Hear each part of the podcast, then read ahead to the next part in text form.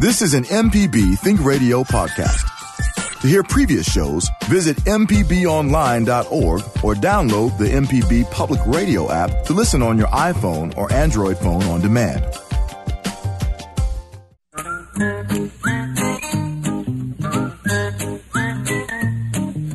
Welcome back. Horticulturist Felder Rushing. We're going to talk about gardening. I know it's hot and it's humid, and occasionally some of us get a little bit of rain, just enough to make things steam. But hey, that's what it's all, that's what it's about in the, the dog days of July and August.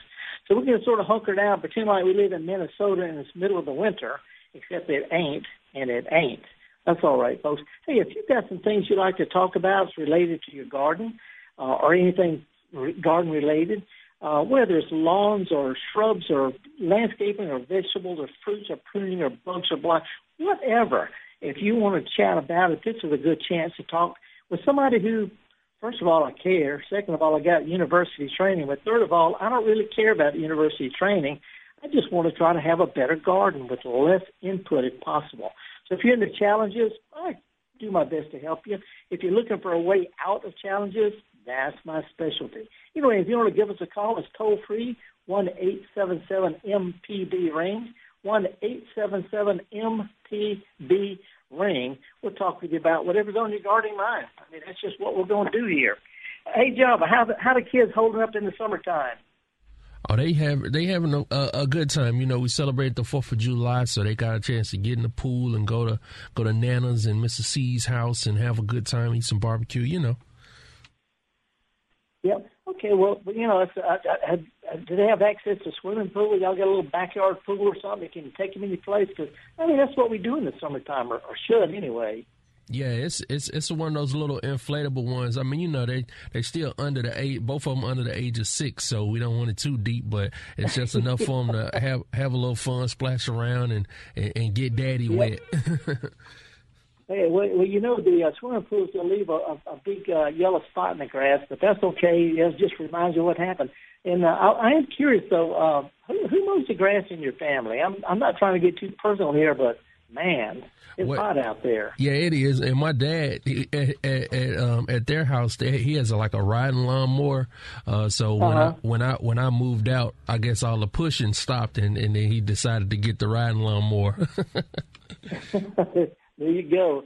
Well, you know, I don't have any grass at all in my yard. Some people think that means I don't like grass, and it's just the exact opposite. I'm actually a, a turf guy.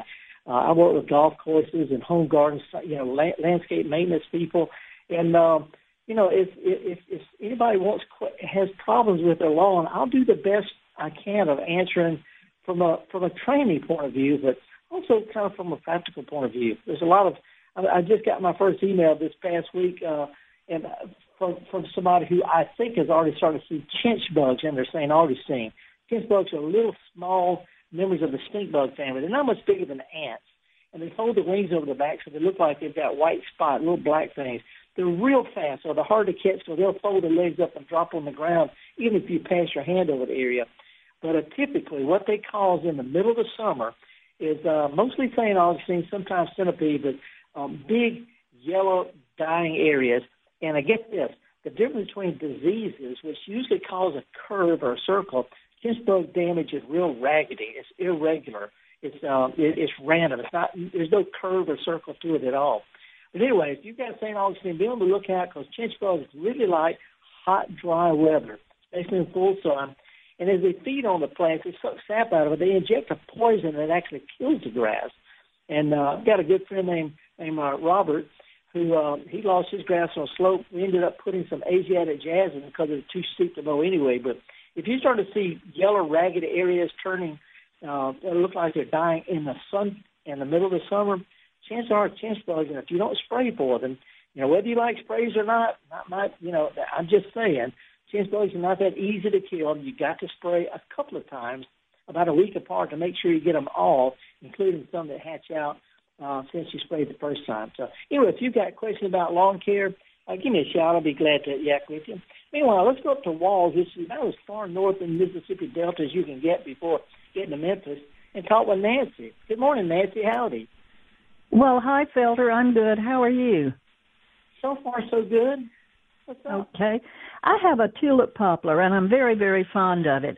It's about ten years old, and I planted it when it was about six inches high. I dug it up.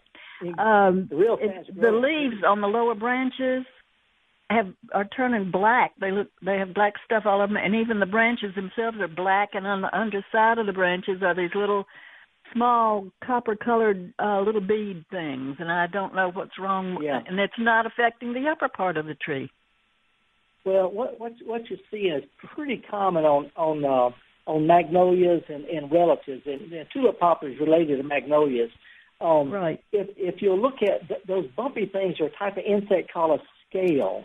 The scale they, they crawl out from eggs under the old scale, and they hook on to, to twigs and and uh, and branches, and they attach themselves and lose their legs and cover themselves with kind of a waxy covering. And so basically, they're like plant ticks with a covering. And uh, Uh-huh. as, as, as they suck sap out, some of the juice passes on through and drips out their rear end, and that's what that sticky stuff is. And that black sooty mold's growing on that sticky stuff. So, sort of like mold will grow on syrup if you leave it on the kitchen cabinet. So, uh, uh, if Uh-huh. you can, Nancy, it's not going to be easy. If you can go out with just a pair of gloves on, just rub off as many of those things as you can. That'll get rid of them for the most part this year. Not much else you can do because you can't really spray for something that covers itself up in a waxy gob. Right. So just just pull off the the little copper colored things. Yeah, if if you'll mash one, you'll see it's gooey inside. It's an insect that covers itself with a little scale. It doesn't have legs anymore, but it, it covers itself like it's sort of like a, a a turtle shell over it, waxy turtle shell. And uh, Right. you just you know you pop one, you see what's like. Anyway, just rub them off. The most common one is about as big as the end of your little finger. It's kind of a white colored thing. Uh, but there's all sorts of different scale that can do this. Anyway, rub them off as best you can uh, because they can actually kill some twigs on, on trees. Oh, okay. Well, I did cut off the Sorry. lower branches. Yeah, you you can do that. Uh, I mean, but but scale are real common. They're I mean they're like mosquitoes. You know, they will they will show up in the upper parts of the tree sooner or later. But if you cut branches off, don't leave a stub. Cut a branch flush with the with the limb, or the limb flush with the trunk, so it doesn't rot into the Right. trunk. They're really fast growing Okay. trees anyway. Okay, will do. I appreciate it. Thank you, Felder. Okay. Good luck on it. Appreciate your call. Oh, I had a real interesting uh, week this past week with a bunch of emails. I'm going to share a few with you. But meanwhile, we're we're here talking about gardening, whatever's on your mind. Let's go all the way back down the Gulf Coast of Pascagoula. Good morning, Beth. How are you doing? I'm great, Felder. How are you? Good, good, good. What's up? Well, a few years ago, the city dug up half my backyard to improve the drainage, and I'm very happy they improved the drainage.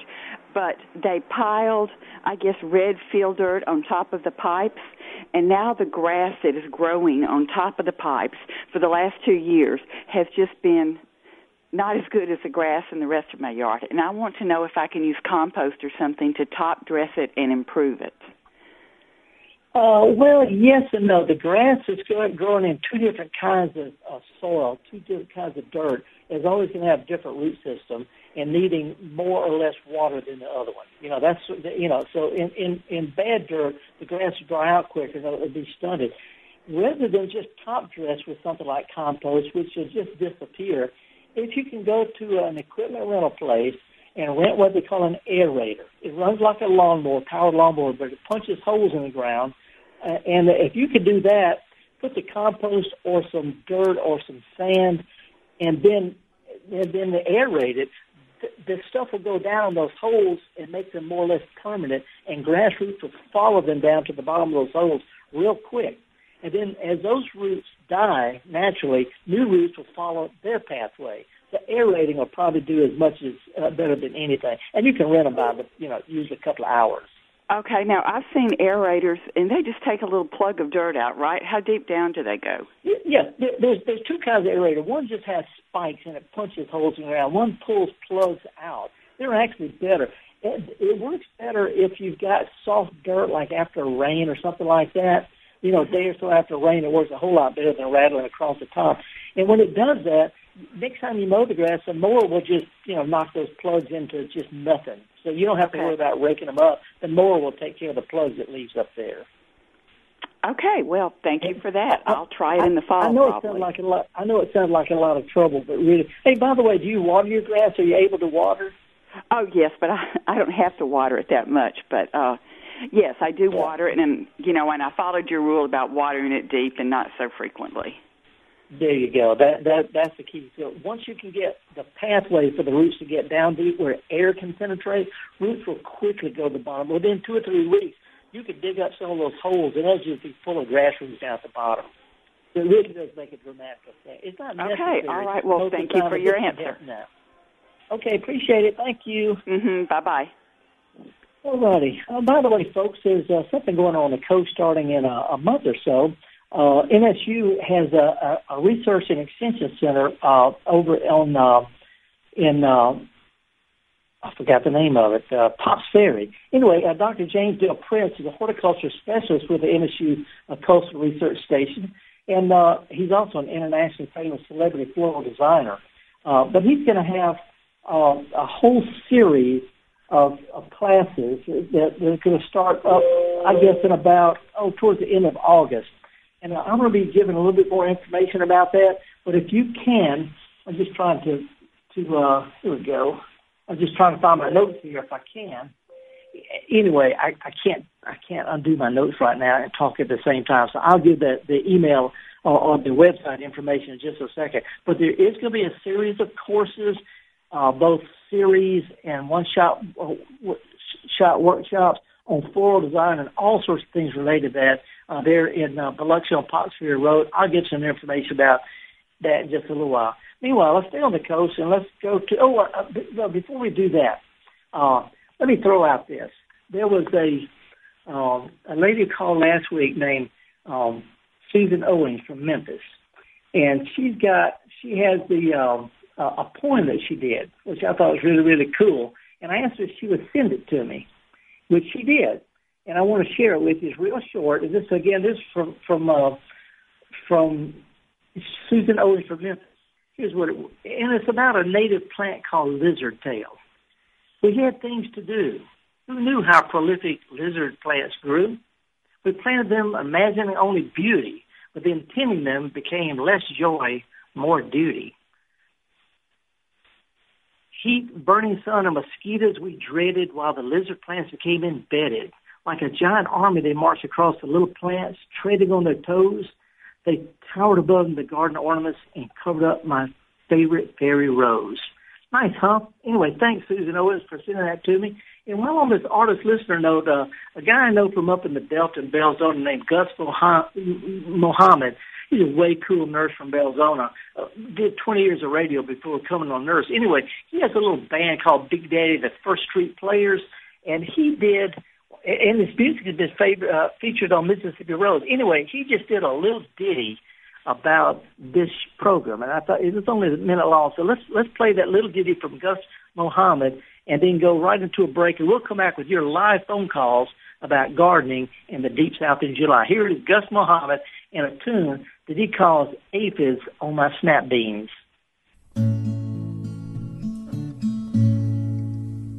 I've got aphids on my snap beans. I've got white flies on my peas. I've got weevils on my bok choy that have brought me to my knees.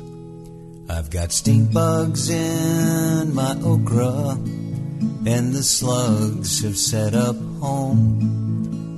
I've got hornworms on my peppers Felder on the phone.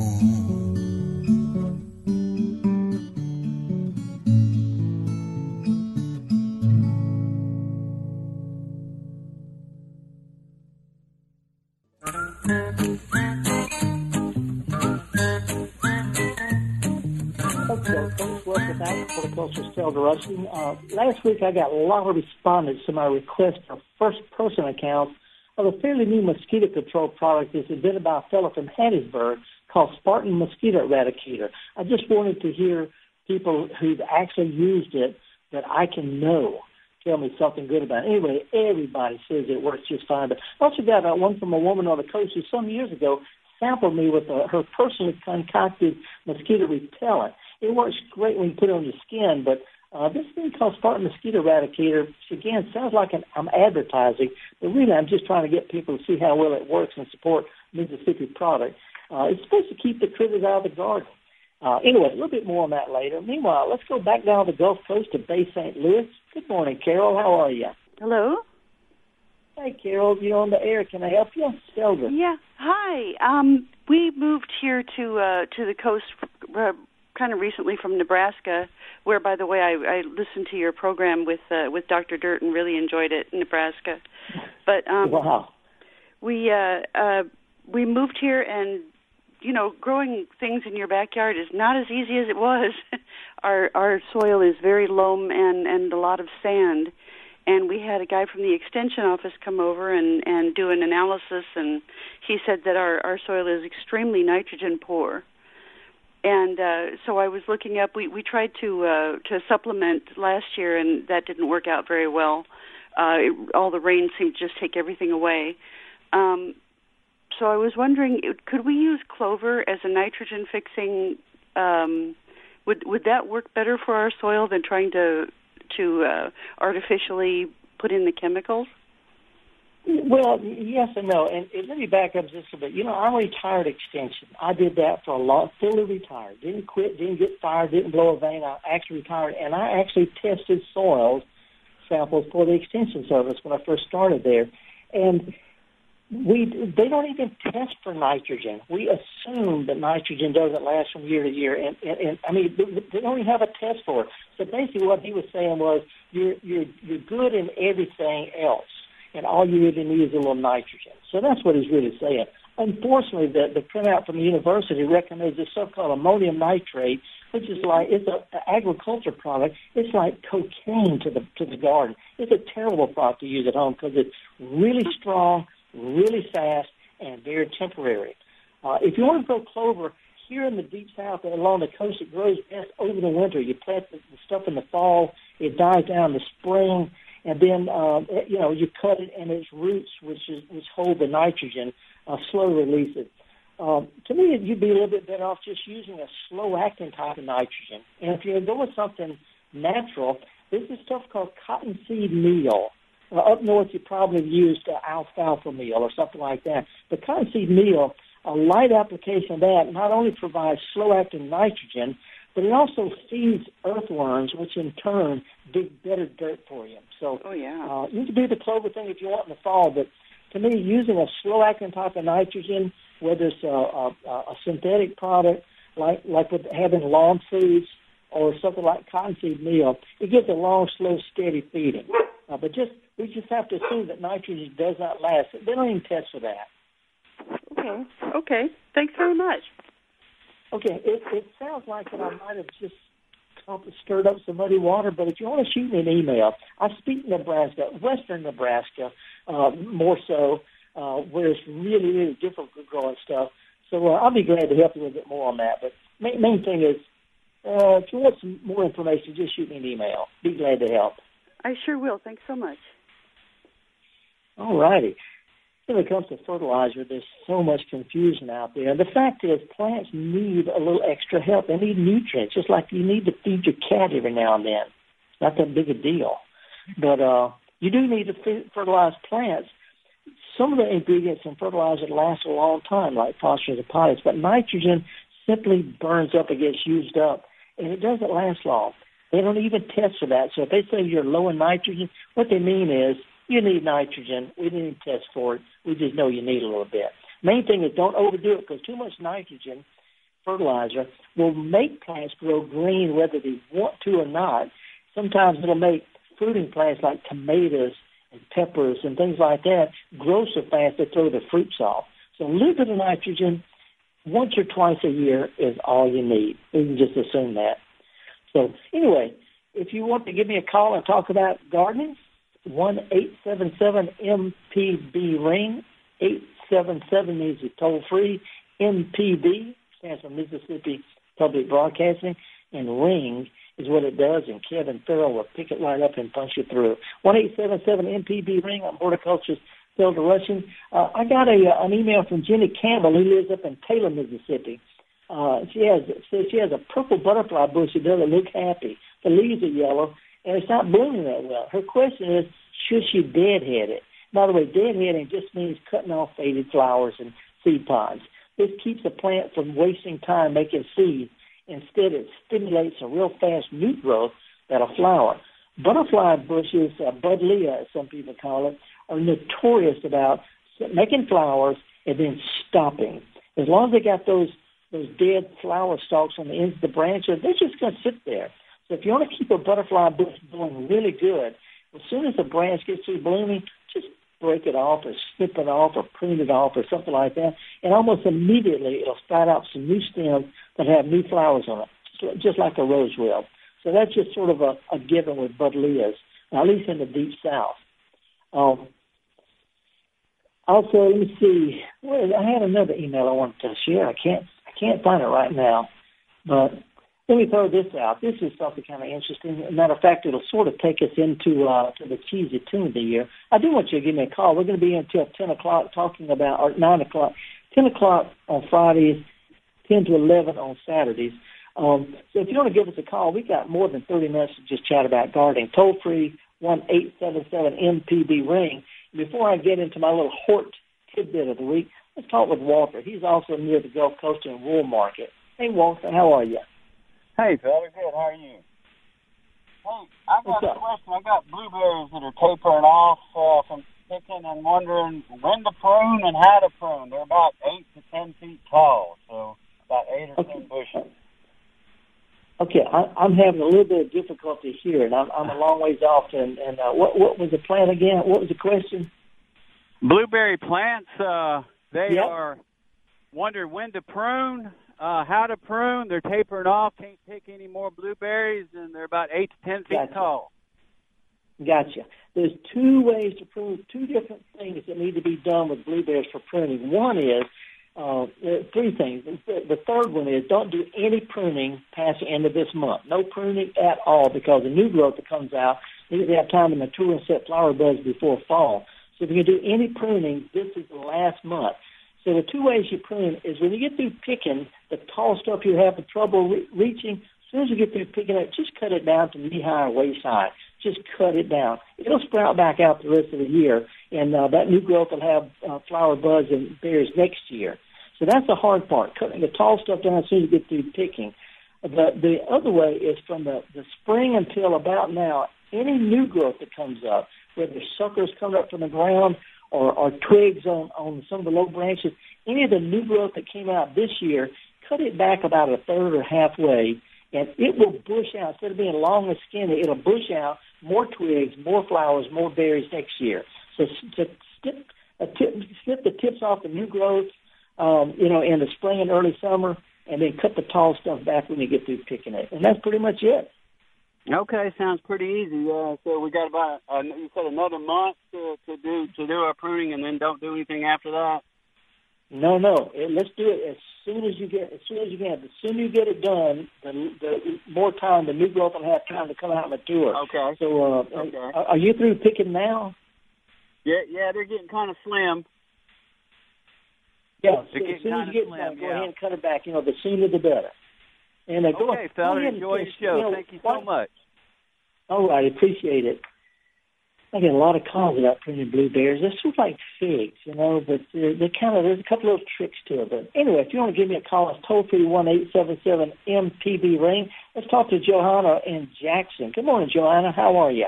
Good morning. How are you doing? I'm fine, thank you. What's up? Uh, I want to call you about. I've got nobody else is going to care about this but me. I've got three favorite wildflowers, and one of them is that blue flower that blooms at the same time the goldenrod does. It makes kind of a periwinkle blue.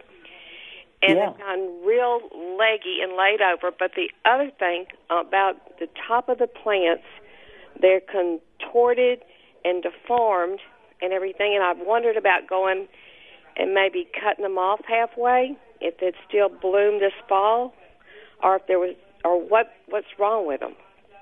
No, no, you, you can do it. Is, that, is this a real light blue or is it a rich purple royal purple blue? It's like a that periwinkle blue. They make those little small fluffy flowers, little clusters yeah, of them yeah. on the top. Yeah, that's that's wild ageratum. A lot of people call it. It's got a Latin name. This you know, Coelestinum uh, something, something, something. I can't remember the whole name, but uh, anyway, if you want to, things like goldenrod, narrowleaf sunflower, uh, the wild azalea, and those fall blooming things, if you cut them back a halfway to a third now, they should have plenty of time for the new growth to come out uh, two flower buds before fall. But let's get it done as soon as you can. Okay. Is there something wrong with them? Do they have a disease or a virus or something? Were they making that? I, I don't know. Yeah. I don't know if there's either way you could send me a real clear close-up picture of it. You know, I can make a, at least make an educated guess. But there's, you know, it could be an insect, it could be bad weather, it could be fire. I, I just don't know without looking at it. Okay, but, uh, most I you of the time, one more pruning, question? pruning will help. Let's just go ahead and get it done as soon as you can. Uh, By the way, I have goldenrod and that tall narrowleaf sunflower in my garden, and I always cut them back uh, in, the, in the late spring, early summer, so that they're bushy with more flowers instead of tall and floppy. That's what I want to do then. Can I ask you one more question? Sure. What is the best time to spray the camellias for whiteflies? I've done it once. I should have done it more. I've been bad about it. Is there a particular time to get them when they're in their cycle or something? Or Mm, Nope, white flies are like mosquitoes. Uh, they come as they will. The, the adults lay the eggs. The young ones hatch out. They fly around and lay more eggs, and that can happen pretty much from spring to fall. There's no way to prevent that from happening. So the best thing to do would be to, to every now and then, if they're really bad. I mean, if they're bothering you a lot, if you just can't ignore them, spray the underside of the leaves late in the day with insecticidal soap that that will control their larvae. Insecticidal soap won't get them all, but it's a it's a safe product. It works well on the young ones, but they're they're closer on the bottom side of the leaves in the evening. And if you do that a couple of times a week apart, when they get really really bad, that'll knock the worst of them down. It, it's rare that they're going to seriously hurt a plant that much, but this will knock the worst. Two sprays a week apart, underside of the leaves late in the day. Okay, well, I had gotten some soap from Hutto's, some that oil soap, and I'd sprayed them. I let them get really, really bad, and I felt really ashamed. These are some really old, old kind of antique camellias, and I'd never done it. And most of the leaves were yellow, and I thought, oh my gosh. Okay, well, I'm going to do that then. Okay, good luck on it. Uh, by the way, folks, uh, a little hort tidbit of the week. An interesting horticulture thing. A banana is botanically a berry. Believe it or not, a banana is a berry, like a blueberry. Uh, and it's also grown the world's largest herbaceous flowering plant. Uh, bananas are the top fruit eaten in America. We average something like 28 or 30 pounds per person. Uh, that's over 100 bananas per person on average per year. Uh, anyway, regardless whether you like a, a firm, nearly green one or soft brown speckled mushroom one, they're pretty much the same. They're good for you, uh, unless you you know have uh, diabetes and, and you- you don't want that sugar spike. Eat them when they're when they're when they're green. Don't wait till they turn mushy if you got problems with sugar. Anyway, a hundred years or so ago, early part of last century, the most popular market banana was called Gros Michel or the Big Mike banana. It was the main variety grown all over the world. It became infected with a real serious banana disease. Uh, and now we have a replacement called Cavendish. Almost all the bananas grown, sold in the world are Cavendish, and they're starting to get this same disease. Okay, the reason I'm saying all that, because scientists have just found a small group of tough, ancient, big-seeded wild bananas that are resistant to the disease, and they can offer us a chance to crossbreed it with the, the larger fruit kinds to keep us from losing the fruit altogether. Trouble is, ain't but five of these trees left in the world. Stay tuned and think hard about how dependent we are on just a few varieties of certain plants like corn, which could be wiped out quickly if a new disease crops up. Something about preserving diversity and all that. Anyway, as a nod to bananas, I thought I had exposure to this old tune from 1922 Broadway play. It was inspired by a severe shortage of the big night, big Mike banana fruit a hundred years ago.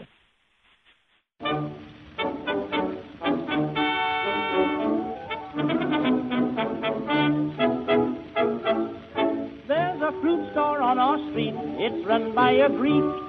And he keeps good things to eat, but you should hear him speak. When you ask him anything, he never answers no. He just yeses you to death. And as he takes your dough, he tells you, yes, of course, we have no bananas. We have no bananas today.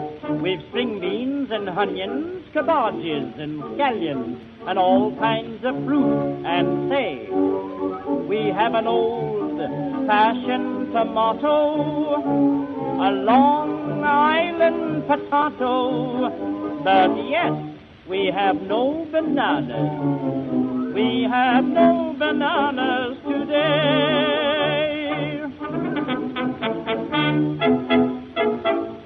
Business got so good with him, he wrote home to say, Send me Pete, and Nick, and Jim, I need help right away.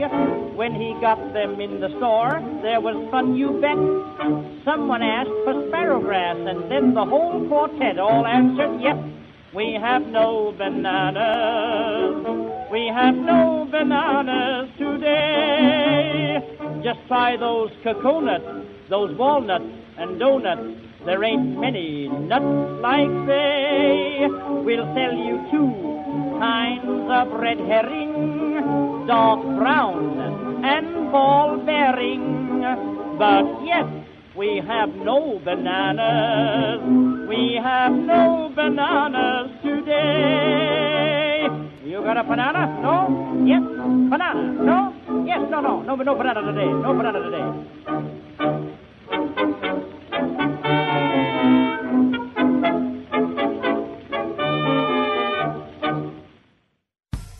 If you're a sustaining member of MPB Think Radio, we appreciate your support of our programs. To become a sustainer, go to MPBOnline.org.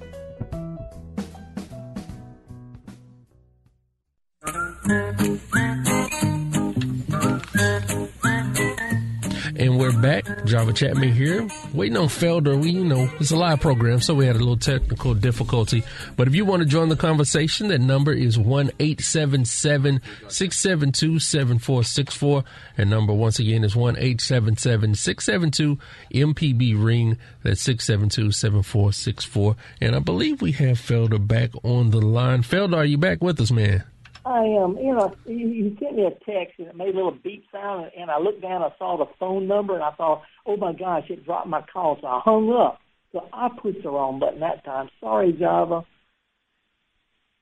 We all right, man. We just gotta uh, get back. To, we got a full board of calls though. Okie dokie. Well, I, I, there's a couple of things I want to share, but let's go direct to the call. Let's start out with Wayne in Jackson. Hey, Wayne. Good morning, sir.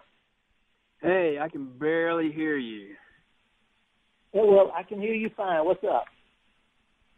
Uh, I have two questions. Uh, in the spring, I've fertilized my St. Augustine grass, and um, it had 2% iron in it. I would like to put some more iron on the lawn to make it really green.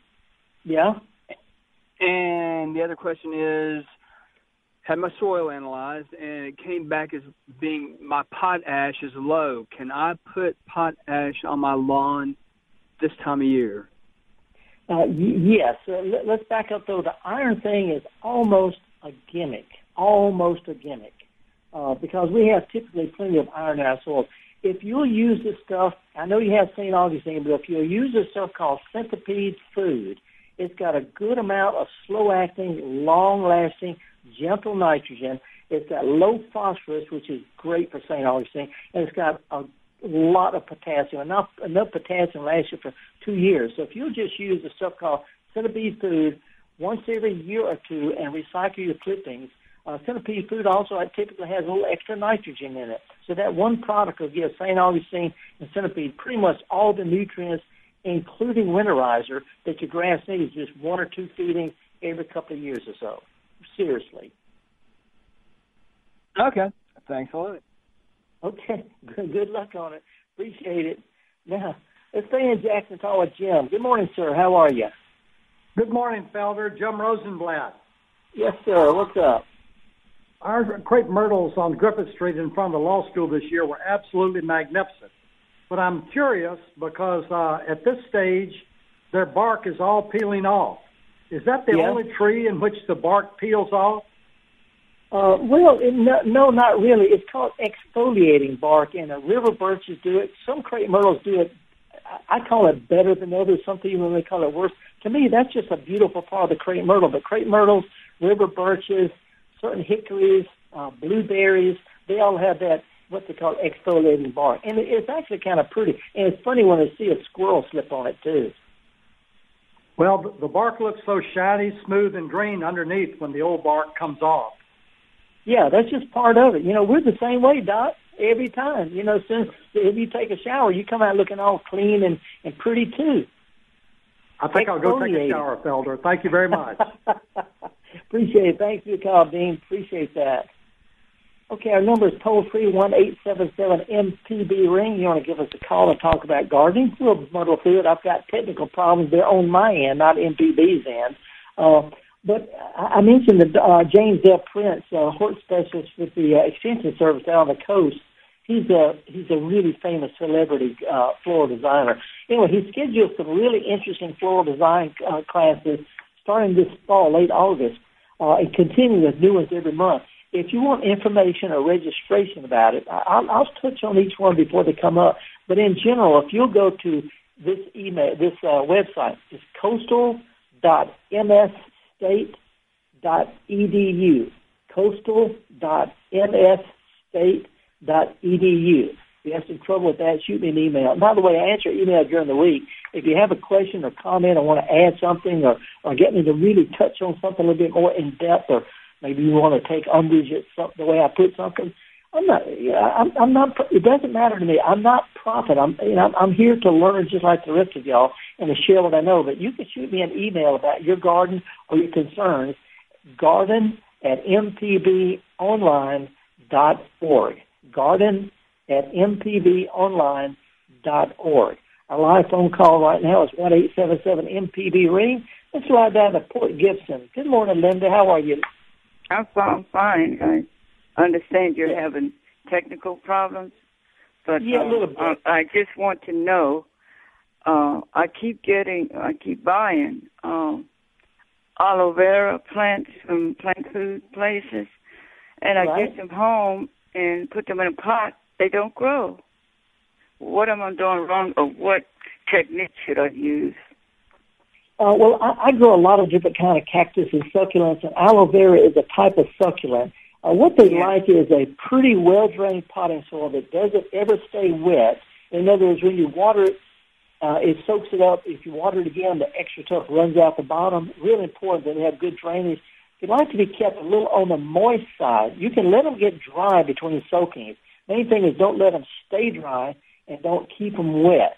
Uh, they also, even though they go out in the sun in uh, in places like South Africa where they're native, uh, they won't take the full sun here in, because of their humidity. So put it in a place that's, that's as bright as possible, but not not in the middle of the day direct sunshine.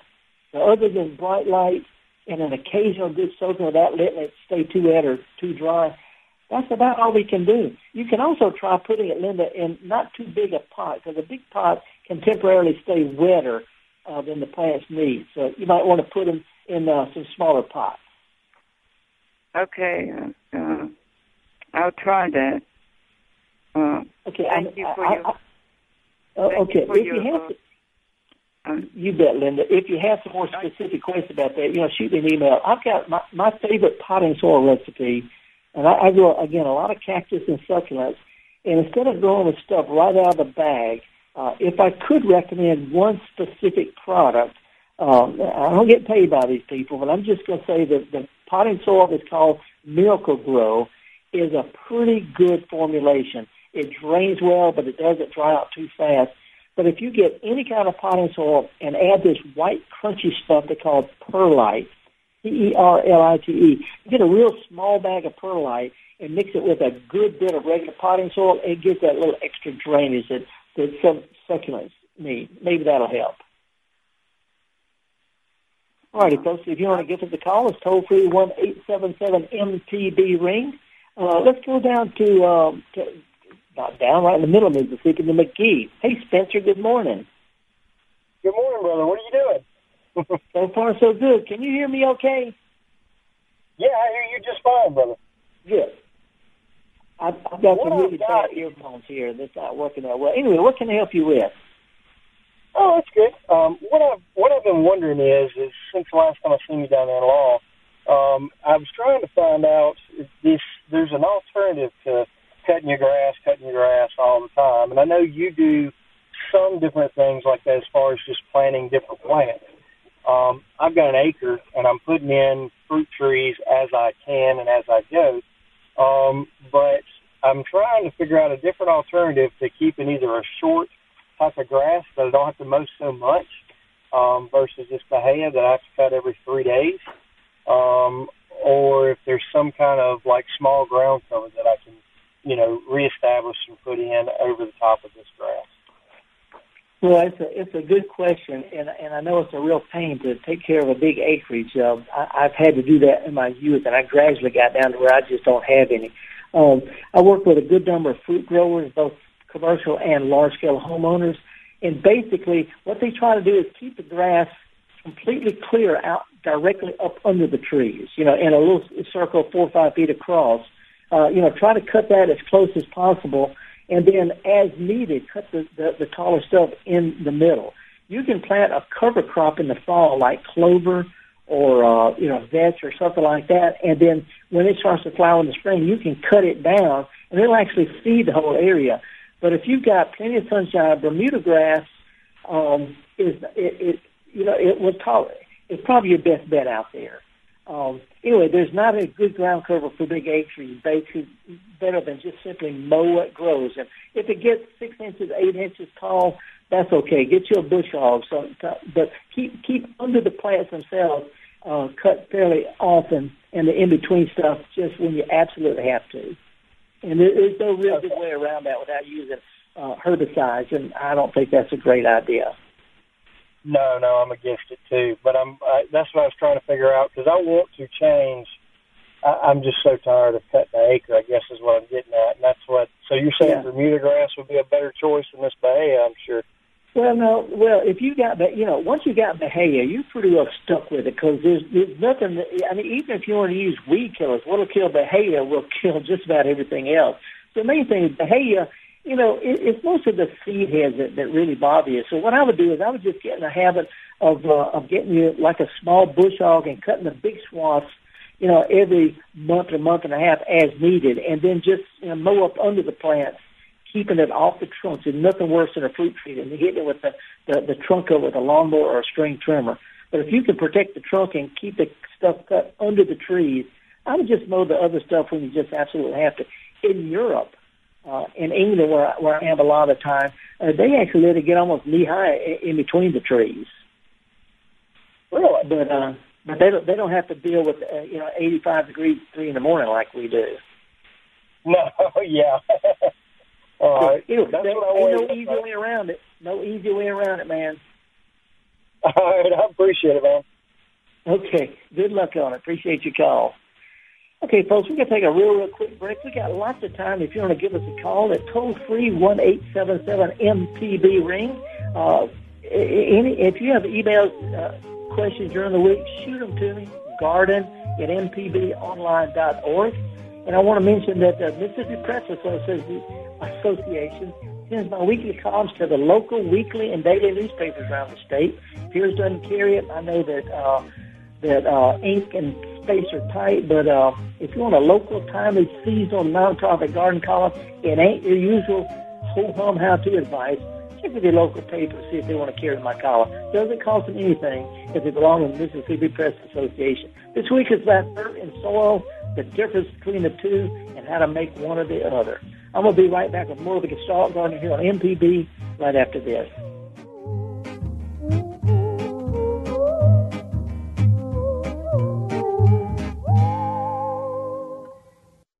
MPB News is leading the way, covering stories that matter to Mississippians with five first place awards from the Associated Press, including breaking news, radio achievement, and public affairs reporting. Your source for a deeper look at today's top story is MPB News.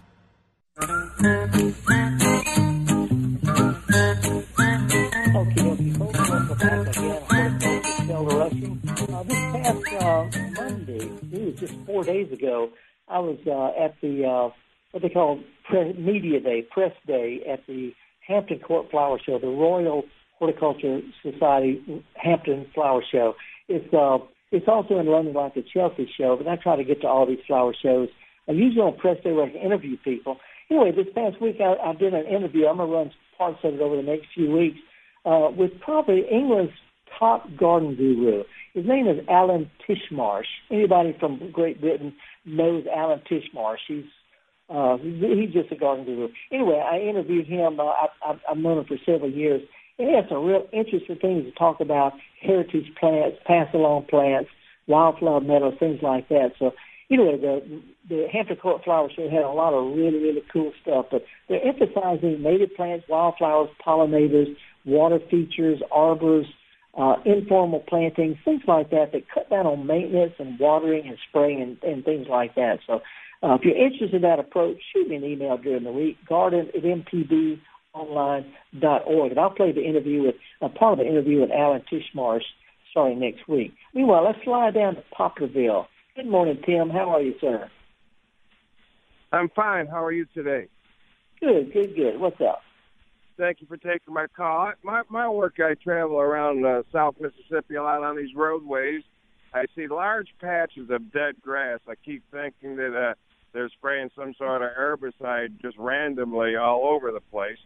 And I was talking to a friend of mine who's a fireman, says it's some sort of evasive grass, sock or something like that. He called it that they're trying to uh, eradicate from the from the area. I just wonder if you know anything yeah. about that.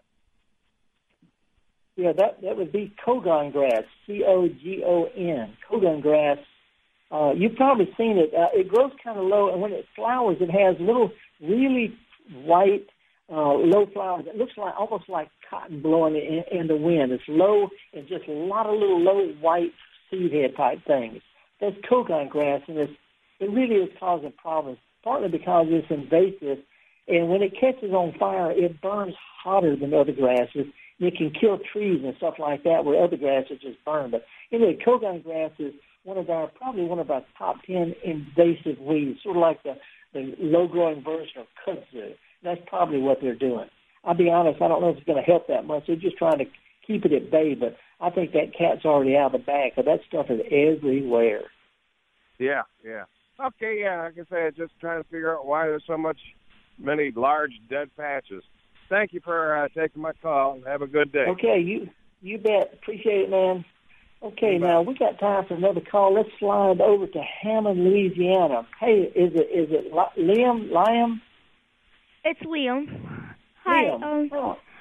My name's Liam. I'm a 10 year old boy. I grow watermelons every year. I was wondering what exact time I should pick them. Oh boy, that's a that's a really good one because you know, even old timer gardeners sometimes don't don't understand this. It depends on the variety and about how long it is. But if you can, if you can gently roll it one over, that spot on the bottom, it'll change colors when it's getting towards ripeness. It's, it's hard to explain, but and I remember it goes from white to yellow or yellow to white. But that spot where it's sitting on the ground, it'll actually change color. You can also, um, and that's probably the best way. Just keep track of what variety, about how long from when you plant the seeds to when they're supposed to ripen. You know, whether it's three and a half months or, you know, 90 days or 120. But each variety has about how long from seed to harvest planted on the seed level, uh, the, the seed, le- the, the label, the seed package. And again, that spot will change colors on the bottom. If you go to a farmer's market where they sell watermelons, also talk with them because they pick them every day, and they may have a, a nice little trick on your particular variety. But that's always a good is to talk to people who do it for a living rather than an old guy talking on the radio like me. Okay. Does that make sense? Uh, thank you. My brother has a question Okay. about his peppers. Um, Okay. Well, we're, we're just about out of time. Uh, can, can you email me? If you would, shoot me an email because I mean I work with with uh, with youth gardeners all over the country. But if you shoot me an email, garden at mpbonline.org, we can get a lot more detail. Uh, hey, the Guitar Gardeners production, Mississippi Public Broadcasting. Uh, my producers are laid back but hardworking Java Chapman. Phone greeter today was our esteemed Kevin Farrell. I'm your host, Felder Rushing. I've been thinking of all of y'all that get out and about. Uh, I hope you get a good slow soaking rain. hope it uh, also carries all the aphids and the whiteflies and stuff away with it. Uh, but please, every day is a new day. It's a chance to take some kids to a garden center or farmer's market and show them how to do what we do best and that's Get Dirty. See y'all next week. Shoot me an email, garnet at.